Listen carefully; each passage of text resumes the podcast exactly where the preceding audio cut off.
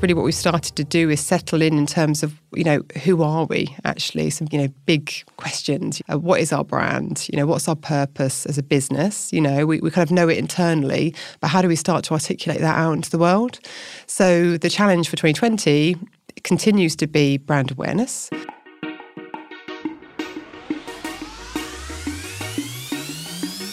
Hello and welcome to the FinTech Marketing Podcast, bringing you insights and ideas from the world's leading financial service marketers.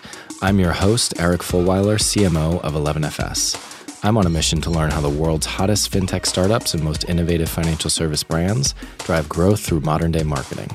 Today's guest is Rachel Pollard, Chief Growth Officer at Starling Bank. Thanks for joining us, Rachel. You're welcome. How are you doing today? I'm good, thanks. Yeah, how are you? I am good, thank you. So let's kick things off. Tell us, what is your favorite brand in financial services, and it can't be your own?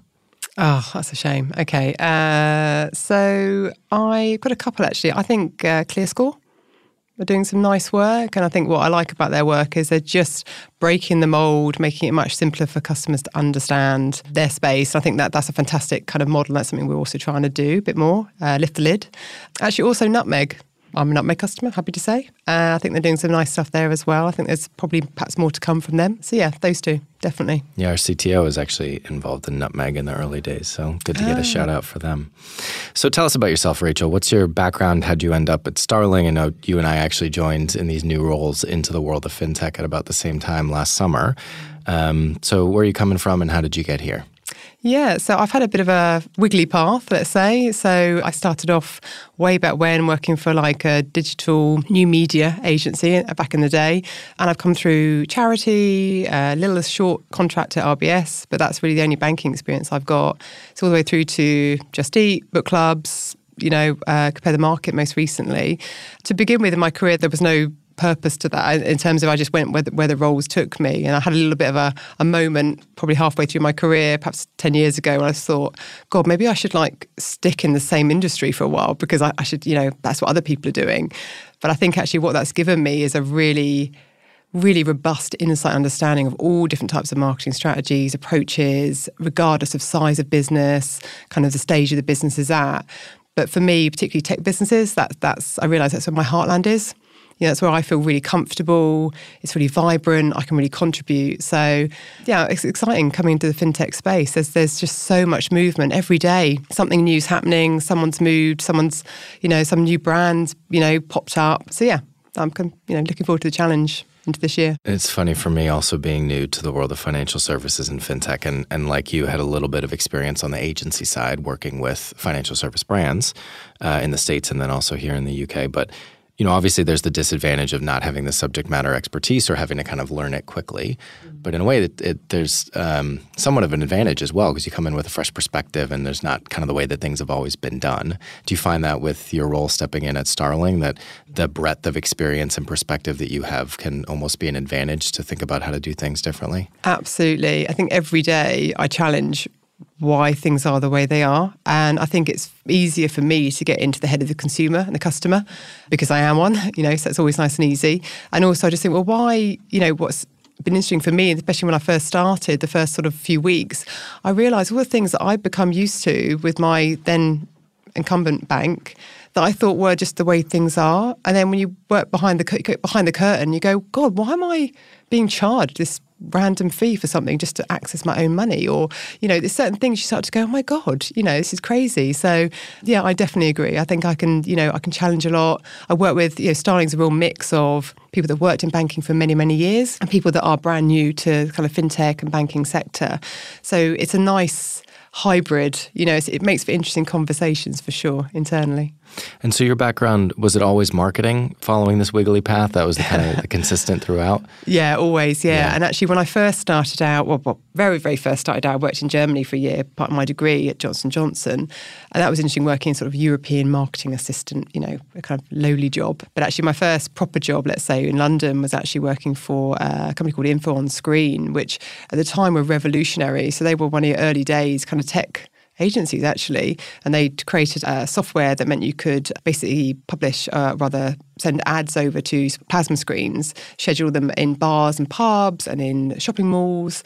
At the time, I mean, this is obviously for social media, for mobile, I'm showing my age now, and it was revolutionary. One of the first clients was actually Diageo, and I was involved in all the scheduling and maybe the end user using the software, scheduling ads. And what we started to do is look at, if we schedule, I don't know, like a whiskey kind of Johnny Walker, say, advert at 6, 7pm, and then we get the EPOS data back. Actually, did sales go up of Johnny Walker when there were ads showing behind the bar for Johnny Walker?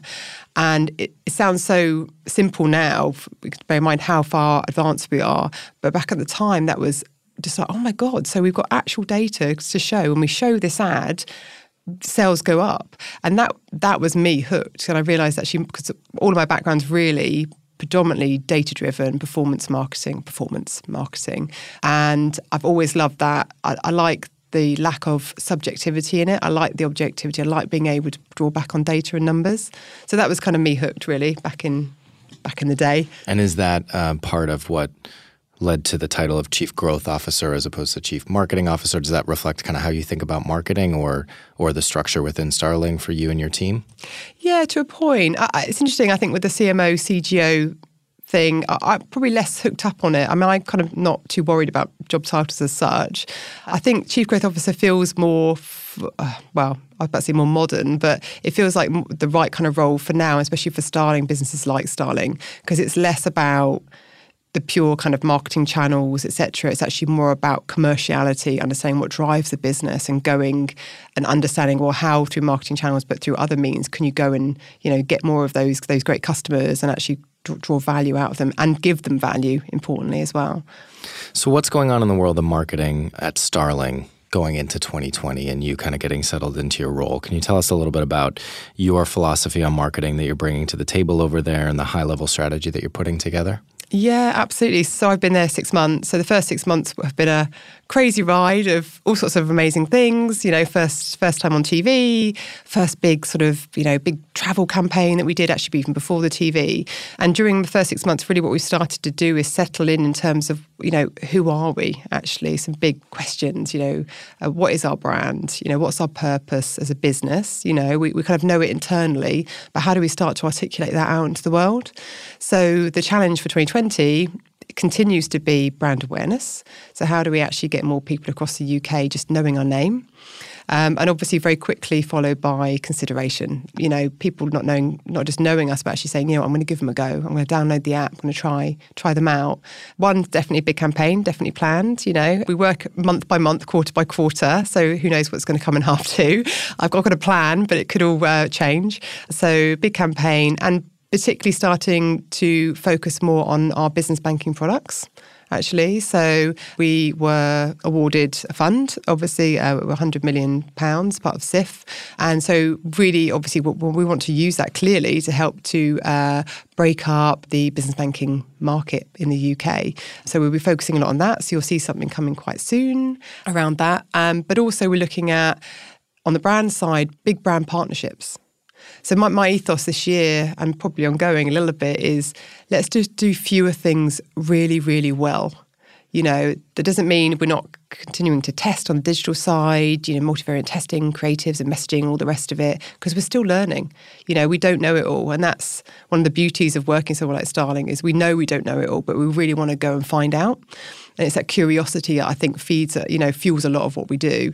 So we're looking at some bigger brand partnerships, which would help us also fast track into people's mindsets in terms of understanding what we stand for. Because if we partner with perhaps some brands that already have fairly clear brand positioning in their sector, it helps because our customers to understand who we are and what we're about. For me personally, what I want, an ambition, whether we achieve it this year or perhaps future years, is for people, A, to understand our purpose, what we stand for, what we care about, and also to bank with Starling means something. You know, so if you bank with us, if you get your card out or use your app, there's some sense of community, some sense of belonging, some sense of there's a reason that I bank with them rather than I've just got the best rate. So aiming to also create more of a halo and more of a, we have an ambition around that as well. So how did you go about figuring out the brand purpose? Sounds like that was one of the priorities for you in these early days. What was the process for you, not just in for you and your team, but I'm assuming with the wider organization and leadership and Anne, your CEO, kind of bringing everybody on that journey? Yeah, absolutely. I mean, it's still ongoing, to be honest, which is, again, how I would expect things to go because we're still shifting and changing a little bit. But yeah, absolutely. So I think our brand historically has really, really been Anne to a point. You know, she founded the business. She's incredibly successful and inspirational person. So clearly, you know, the brand and our values have been very closely aligned with Anne's. I think what we're aiming to do, working obviously with Anne and other people across the business, like you say, especially our chief person officer, is start to understand, well, what are our values at a core business level? You know, what do we stand for? What are our people that work for us, you know, what do they think and what would they like to see change? And then using that to then obviously shape our brand and our brand identity. Because there's no point creating some vacuous brand identity. It's got, when you get behind the door, it's got nothing to do with how we run the business. So yeah, like you say, working internally, continuing to do that and evolving, you know, every week, every month, kind of, and giving people, newer people even than me in the business, time to just get their own head straight and live and breathe in the kind of the culture a bit further before then going out and doing anything bigger. But that's been the process so far. We're clear on a number of areas, what we stand for. You know, we obviously stand for innovation. You know, we stand for, well, I hate to say customer centricity because everyone says it, but actually we just literally want to lift the lid on banking and make it so much simpler and easier for to manage their hard-earned money. So that's why we make purposeful decisions in terms of our rates and the products that we offer to market, but also just obviously the app itself, the functionalities, constantly evolving, developing those things. So we have a few clear pillars. I'm mindful not saying them here because obviously we're still modifying them internally, but yeah, hopefully then we'll start to be really consistent with how we go to market, you know, whereas before it's been quite sort of, we kind of just felt our way, you know, people that have been there a long time, you feel it and you kind of just, it feels natural. But actually now we're, you know, near 900 people across, you know, 3 sites across the UK. You can't rely on that kind of water cooler moment to then define kind of who you are. So we're just trying to be a little bit more consistent and grown up maybe. And so the TV campaign that you ran last fall, was that, I'm conscious that if you joined in July and launched that in October, whenever it was, that's not a lot of time. Yes. Was that campaign building on values and kind of that purpose that you had already established, or is it kind of this like evolving thing that's happening together? Yeah, it's definitely evolved kind of in parallel. I think with the, yes, it was a bit of a crazy first few months on the job. I'm not going to lie. Day one, right, TV, I think we should go on TV, crack on. It's like, okay, fine. What's the idea? What's the, you know? But with the campaign in October, you know, I am immensely proud to have managed to, from inception to getting it to market, such a short space of time, to deliver something that we feel really proud of. It sets the scene. It's not the, we've got lots of learnings from it and learnings we're going to take forward and we can definitely evolve. But I think one of the key messages I guess we wanted to land with the campaign, with the starlings, the murmuration, you know, up in the sky, is that we, I can't think of a better way of saying it, we stand for sort of for that sense of freedom. Freedom from, you know, archaic processes and all the rest of it. So actually one of the key messages with using the starlings is not only to say we're called Starling Bank, because still people refer to us as Sterling, Starling, I heard one time. I thought, my God, we're not called Starling Bank. So it's A, just this is our name and this is, you know, but also to get a sense, start to build a sense of it's about freedom and looking up and positivity. We're an incredibly positive bunch of people. Actually, we genuinely believe we can take on the big guys. We can work actually with the other fintech brands who are doing a great job. You know, I don't feel a need to aggressively go after basically our friends in the fintech space right now. There's plenty of space and plenty of scope. So it's about, you know, being positive about our ability to really shift and change an entire industry. And on that, how are you thinking about and planning kind of differentiation between the Starling brand and some of the other fintech challenger banks, at least here in the UK? Is that something you're consciously thinking of, or is it more, you know what you want to stand for and you're just going to focus on that? Yeah, it's a good point. So politicians' answer is a bit of both, to be honest. So for me, it's very important to run our own race, to be clear on who we are, do a bit of kind of introspective work, and then really consistently and clearly articulate that across all channels in all the way.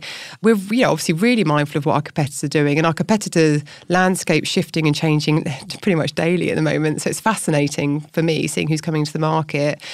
We are purposeful in terms of our positioning, though, in the market. So we are not the kind of Technicolor, very millennial, very London-centric kind of brand. We are purposefully want to appeal to a much wider, the whole of the UK. And we also want to appeal to a wider demographic and a wider age group, which takes time. And actually, they are more difficult to convert, because they're less close to the whole fintech space, they're less familiar with just the product of the sector as a whole, actually. So it's an education job we need to do. So my strategy certainly is to start to, with the awareness piece, build that trust. And that trust, hence actually why we went on TV. Obviously it builds awareness, but TV, for all of the conversations right now around, trying to search for the missing viewer and all these sorts of things, the reality is TV still is one of the best ways to cut through and get into the kind of mass psyche, essentially. So that's exactly why we've done that, why we will continue to do that, certainly into this year and probably beyond as well. I'm not saying we're going to be a massive TV brand, because it costs a lot of money, frankly, and we don't have that much money. We're still only a scale up, but we recognise it's a good investment for the long term. So I think our approach is possibly more long-termist than some of our competitors.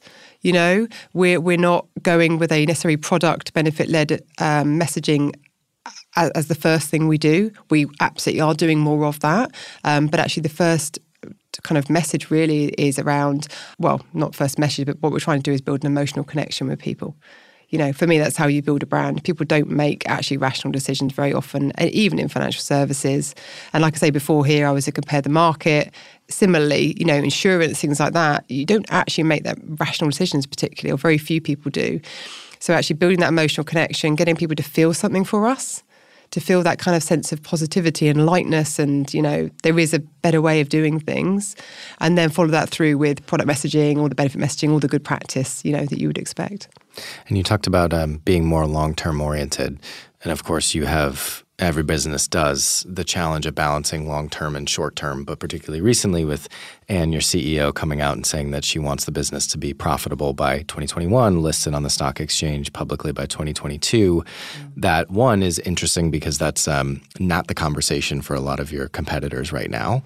And two, puts added complexity into the idea of being long-term oriented while also trying to hit some of those more bottom-line or financial-oriented metrics in the next couple of years. So how do you think about that from a marketing standpoint? And how is that being baked into your brand strategy? Yeah, it's I'm not going to lie, it's a challenge. So for me, the two are totally separate challenges, strategies rather. So one is obviously profitability. And I think if we were just going for profitability, obviously who are our most profitable customers, being mindful of how we invest, perhaps pulling back on investment from a marketing perspective and other areas of the business as well. But we recognise this year, next year, vital years for the whole industry. So what we can't do right now is sort of fade into the background in order to hit profitability and actually miss out on all the amazing kind of share of market and stuff we started to build up already at the end of last year. So candidly, it's a tightrope from a marketing perspective. We are doing a lot. We have a very supportive board, which is amazing, and a bunch of a couple of investors that are very wedded and get it. They get that we need to grow, we need to invest, speculate to accumulate. So we are continuing to invest, but we're invested. We're very mindful of where we invest. It's probably the easiest way to say it. We're mindful. It needs to, we have the tactical activity that pays back in the relative short term, but also mindful of those brand KPIs and those longer moving, those slower moving metrics rather. And that's been a change certainly within the business. And that's been a journey that I've gone on with everyone else in the business actually, because like perhaps many of our competitors, you have short-term goals, short-term, in month, daily, in fact. We get daily stats of how many new accounts have been opened across which account types, which is great. But actually what you could end up doing is going down a little rabbit hole of just short-termism. So what we're trying to do is build that long-term, you know, set out a foundation from marketing and brand perspective whilst still delivering against, those short-term goals. So there's a lot of performance marketing, fantastic digital kind of activity trying to do that. We've seen some great successes though already, even in our first campaign, our first foray into TV. You know, we saw I'm mindful of using some YouGov data, which we've now actually shifted over in terms of how we track our brand metrics. We're now actually on board with Kantar. But actually we saw a 16 percentage point increase in prompted brand awareness over the first 8 weeks of the campaign, which I've never experienced anywhere in any industry. And actually, you know, people that are less close to business have equally said that's phenomenal. So we've seen some successes. So it's important to me is to say, we're building this long term. Give ourselves a chance to build this platform because I'm confident it will pay back in the next few years and will separate us from the pack, actually. It will separate us and clearly give us an identity. But what are the metrics we can get hold of more quickly to show to the business and prove that, yes, this is definitely the right thing to do, you know, because we weren't set up by marketeers as such. So marketing is sort of in its infancy, I suppose, or less advanced, less mature than some other areas of the business. You know, we're very much more engineering, kind of tech-focused business, as you would expect. So the challenge, I guess, we have internally is how do we maintain that focus, that drive daily. We release the app almost daily. There's constant releases, constant tweaks happening. How do we keep that going, keep that running, but at the same time try to almost catch up, I suppose, from a marketing point of view and start to also innovate from marketing in the marketing space as well. So things like the ad tech and the martech that we're using. How do we get better at personalization? How do we start to better understand our customers and use that to deliver more value for our customers?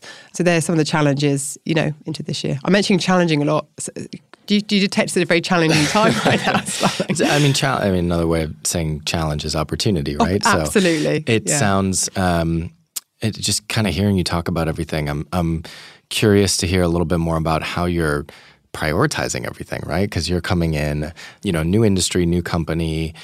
To your point, marketing maybe wasn't as kind of evolved as other areas of the business, and there's so much, and, you know, you're sprinting and there's this arms race happening in your space, and, you know, you're expanding into different product verticals, into different geographics. How are you thinking about what you focus on first and what you're okay with kind of like leaving to a second tier priority? I'm sure that's something that you're consciously kind of planning. Like, there's all these things that we need to do, but brand purpose and these other things are the things that matter most for the first 12 months or whatever. Yeah, absolutely. So for the way I see it, I tend to be I'm quite a simple person. I tend to just simplify things right down. So my main aim, first of all, brand awareness. If no one knows of us, about us, all the rest doesn't matter. It doesn't matter how amazing our products are, doesn't matter how amazing actually the app is and our functionalities.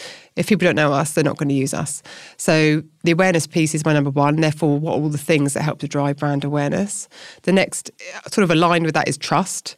Being aware of us, one thing, but we know trust is the biggest, one of the biggest barriers, trust and apathy, actually. The two biggest barriers to people entering and actually considering us and using us and our competitors. So how do we start to build trust? So again, what are the activities that help us deliver trust, you know, meaningfully? Again, things like brand partnerships, other opportunities, other things to fast track that. And then what are all the proof points? So actually one thing we're doing right now is looking at our entire messaging matrix. So from a sort of product marketing perspective, so you've got the banking products, you know, we launched a hell of a lot last year, and we've got a massive roadmap this year of all new products, and we're prioritising those. You know, we, our chief banking officer, is prioritising those based on what the customer need is. So for me, they're the proof points, and one thing we're looking to do is get more consistent at what is the messaging, you know, hierarchy. I say banking products, but also the product in terms of the functionalities in the app. What are the things that matter most? What resonates most with which audiences? And start to be more consistent and actually a bit more formulaic, actually, more of a machine in terms of how we get those messages out. So I think the way my approach, you know, rightly or wrongly, is to say, well, brand awareness number one. And that will be our challenge all this year. Brand awareness, and brand trust. That's it. So that's things like I say, TV, brand partnerships, other activity as well. And then it's about, once there's awareness and we've piqued people's interest, then it's about what are those proof points we know will deliver for that audience to then have them just try us. And that's the thing, you know, like I say, we're not We're not saying, hey, switch to us straight away. We're not expecting you to marry us on the first date. You know, just download the app and try us, and you can do that now. So that's really our messaging out there. And then once people are trying us, the onus is on us to then prove that the functionality is amazing. You know, we've had amazing customer feedback. You know, this year, really proud to get our first Switch accreditation, and we're just literally 1 percentage point off First Direct for customer satisfaction, which is phenomenal. And I know our customer service team work, and they're 24/7. They're based in the UK here, so it's all, you know, brilliant and fantastic accolade for them and well deserved. But how do we, again, those proof points, those things that I think are reasons for people not to try us, how can we start to kind of knock those down? And interestingly, for me anyway, you know, I think as a digital bank, a mobile bank, I think a lot of people might think we're sort of faceless. I think there's certain, you know, demographic out there that would think actually, well, they're digital, but I don't have the kind of branch to go to. Or I don't have this, you know, this physical connection, you know, with another human being. And what's interesting is, of course, we're 24/7, 365, you know. And I know we're a very cynical market in the UK, so it's always, well, everyone says that, mine hold for like 45 minutes, 3 hours, God, you know. You're not with us, no, you're minutes. And you get through to a real person that's here, and we'll answer your question and do everything they possibly can. And as I say, we've, you know, very proud to have won awards for that as well. You can contact us easier. You can speak to a human being easier with us than you can with the big banks and the big guys. But I appreciate that for many people, the branch, even if they haven't been to a branch in like 3 years, knowing there's a branch there just in case, that's the thing. That's kind of a barrier that we need to start to try to address and kind of break through. Yeah. I'm curious hearing you talk about that. Is that something that you are thinking about or potentially down the line would think about as something that you could actually leverage as an advantage in your marketing? Mm-hmm. And what I mean by that is if you have this competitive advantage as a business for the customer experience, having these call centers and 24/7, 365 people that are front lines talking to customers and their experience with the product and the brand, there's obviously valuable context and information there that could help you as Chief Growth Officer and your teams determining what messaging you want to put out, where you want to invest your media dollars and all that. Is that a loop that you might be looking to close at some point? Yeah, definitely. And actually speaking with our head of customer service, starting to almost at least group together and understand what are the kind of issues that come through most and can we address those? Can we help people self-serve a bit better? Because actually, we find certainly that retail customers, you know, are kind of, they don't actually really want to speak to someone, frankly. And actually, funny enough, I found this out at Just Eat as well. There used to be this sense that people wanted to speak to someone on the end of a phone, you know, to know that their order had gone through okay. And actually, funny enough, most people are like, no, I'm happy just to do it all through technology. I'm not sure that's good or bad, but, you know, it's a sign of the times. So, yes, understanding the volume and the types of complaints or challenges or issues that are coming through and saying, well, how can we help to, right from the get-go, answer those? So what about what hasn't worked? I know it's only been 6-7 months, but any learnings that you can share from things that maybe haven't gone the way that you wanted them to? Yeah, definitely. I mean, I think I'm not saying everything that I've done since I've there has worked, mind you, but I think probably one of the things that is foremost in my mind is around social and influencer marketing, actually. So I think and that's a byproduct of us just trying to get clear around who we are and our brand identity. Because I think it's hard to have a really strong social strategy if you're not really, really clear daily, minute by minute, exactly who you are. Therefore, what conversations should you grab hold of? What are the ones you should definitely not touch? So we've naturally been perhaps more conservative. And I think for me, into this year, and you'll start to see more of it, is actually starting to look at our social media presence, especially, again, starting to test out a little bit our personality and perhaps lighten. You know, I think, again, you know, we are financial services, so candidly, you know, not many people actually necessarily want to particularly engage with us on Twitter unless they've got a complaint, which is fair enough. But interesting, we have really positive sentiment. So as we grow and we expand and we scale up, it's really important for me and the rest of the business that we keep that positive sentiment, which is a real challenge because obviously the more people you have, the more likelihood there is that, you know, they won't be happy or there'll be little things that they don't like. So how do we keep that going? Yeah. That's great.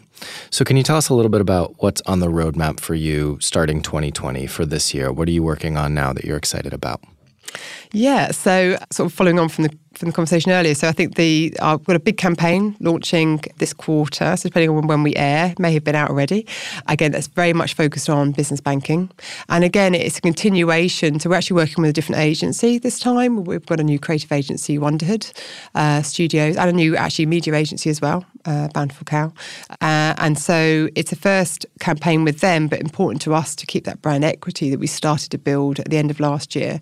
So it's a different creative, but there are definitely kind of synergies there, which is important. So we've got that going live. We have a potentially big partnership in the summer, which I can't talk about, which we're excited by, and we hope that will go really well. I'm talking cryptic clues now, sorry. And to be honest, the other thing we haven't really spoken too much about is actually our digital marketing. So we are really... As I say, innovation and being innovative in all its forms is really important to us as a business. So actually that's an area that I'm really excited by in terms of really lifting our game a bit in that space, starting to better use data, work with different platforms. Obviously you've got Google and Facebook and those guys. Interestingly, we've been really successful on Snapchat, which was, when I came in, relatively clueless, let's say. And I was like, really? Snapchat? It just doesn't seem to fit from what my expectation was.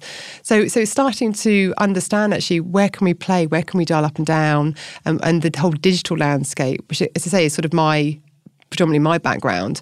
How can we lift our game a bit more there? And how can we do more and better things? Snapchat's interesting. I mean, I haven't heard a success story or someone kind of proactively say that they've been really successful on Snapchat for a little while now, but is that with a kind of, I guess you would assume it would be maybe a younger demographic, and is that more on the organic side with Snapchat or on the paid side? Yeah, paid, which is interesting. And we've got a great team, they're really engaged, so that obviously always helps. Shout out to Snapchat there. But more, I mentioned it only because it was a surprise to me, and I actually really love to be surprised. I love to go, I would not have, put a bet on that. So why is it? And how can we do more of it? Are there learnings from that channel we can take into other channels? Let's start testing, And like you say, it's a slightly younger demographic, but actually not as young as I thought, to be honest. Still late 20s. So still very much kind of within our sweet spot. Also looking at other new channels as well as establishing the current ones. So things like TikTok, for example. I mean, who knows?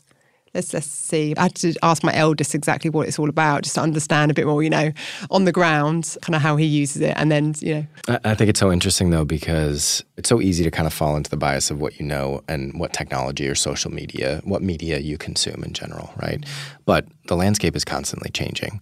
And also, I think particularly with social, you have these kind of like micro generations who have built their social networks on the platforms that were there when they formed their communities, meaning you have people that are on Facebook, and Facebook is their home base when it comes to social media. And then you have a different kind of micro generation that's on Instagram. But the world of Snapchat and TikTok and whatever comes next, we might just not be exposed to that at all. But to them, it is kind of prime time media. It's where all their friends are. And so I think you have to understand as a marketer, constantly tracking that ever-changing landscape of attention, which also influences culture, which of course is incredibly important to understand. Absolutely. I think also not assuming that everyone looks like you. And like you say, watch the same programs, consumes media in the same way. I think that's I think a trap that is easy to fall into. And actually I think the more sort of senior experience you become, it sort of becomes a bigger potential pitfall, because you go, well, this worked there, so I'll do the same thing here. Oh yeah, I know there's that thing, I don't know, like say TikTok or whatever happening over there, but that's for the next person to think about. That's not for me because I know what works.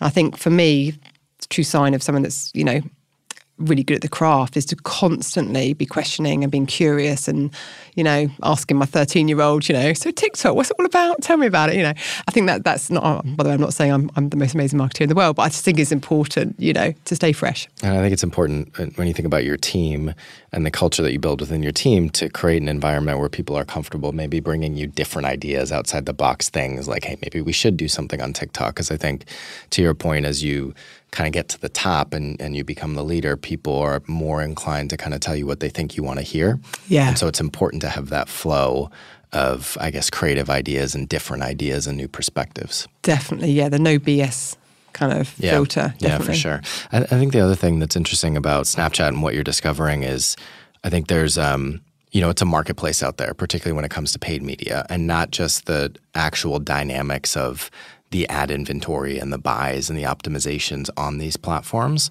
but also at a macro level just in the advertising market. So if even people like me that come from more of a digital background have not thought as much about Snapchat recently, that means it's probably going to be cheaper.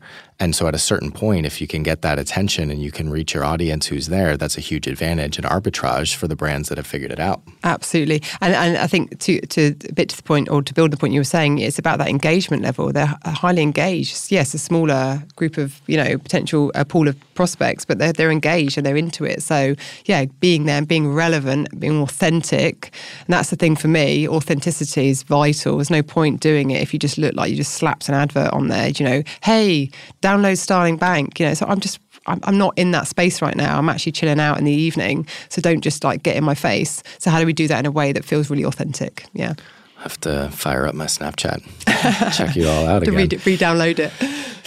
So for you as a marketer, can you talk to us a little bit about your sources of inspiration? What are you looking at? Who are you listening to? What are you reading? Where do you go to get inspired for you as a professional marketer?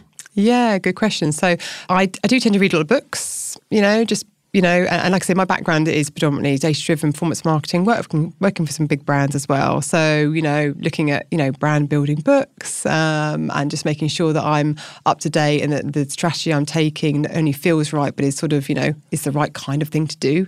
I take a lot of inspiration just from talking to other people. So, you know, I do a few speaking panels, a few events, you know, and that then exposing me to all sorts of different people from across different sectors, agency and brand side, and just having chats, you know, going out and chatting to people, you know, what do people think about us? What do people think about financial services? What do people think about just brands and, you know, marketing stuff in general? What's coming up around the horizon? I was on a campaign kind of breakfast panel just recently. And again, really interesting to hear what other people are saying about this year. You know, what's the 2020 mean for creatives in the creative space and for agencies and the challenge of in-housing versus, you know, what's the value of an agency now and what do you need to become to really add value to clients? Things like that, whilst they're not directly associated to my absolute day-to-day front of mind, it means that I get my head out my backside, basically, and I'm constantly plugged into what's happening around me. I tend to read a lot of like all different emails. I've got like the breakfast emails that come in and lunchtime and, you know, the 6 p.m. type, you know, emails as well. They help to keep me kind of focused and again, like plugged into what's happening. I also just consume quite a bit of media, I realise as well. So I like what I like. So, you know, you go on the tube or, you know, you're watching TV and you see some stuff. I'm more mindful and I'm more aware of what other marketers, other brands are trying to achieve.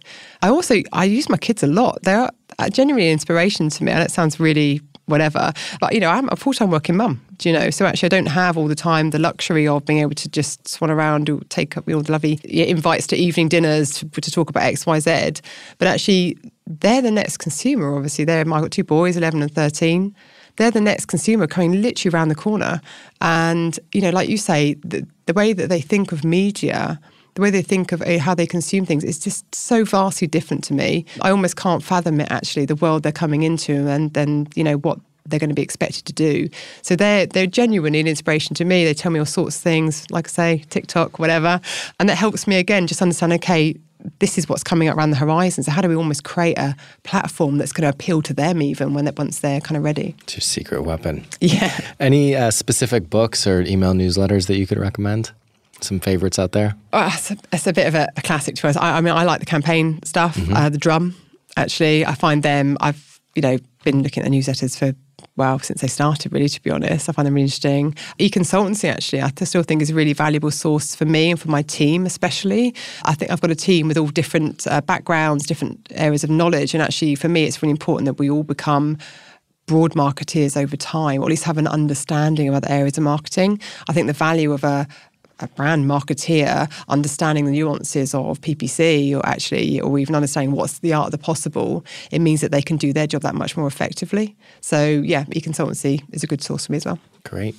And last question to wrap it up. Who else do you think we should get on the show? Good question. Yeah. So I don't know the name, to be honest, but I would recommend the CMO of ClearScore, unless you've done that already. Check that out. I don't know. I think, again, they're doing some really interesting stuff. That'd probably be my yeah, I'd be interested to hear that interview. Great. For sure. I don't think they're on the list yet, so maybe for season 2. And that wraps up today's FinTech Marketing Podcast. Thank you so much to Rachel for joining me. Where can people find out more about you and Starling? Starlingbank.co.uk, easy job, or just download the app and give us a try. Excellent. And thank you all so much for listening. If you want to find out more about 11FS, head on over to 11fs.com. And please don't forget to subscribe if you liked what we talked about today. And I'd really appreciate it, seeing as we're trying to get this new show off the ground, if you could share and leave us a review. That would really help. And there'll be many more episodes to come. You can always reach us on Twitter or LinkedIn at 11FS.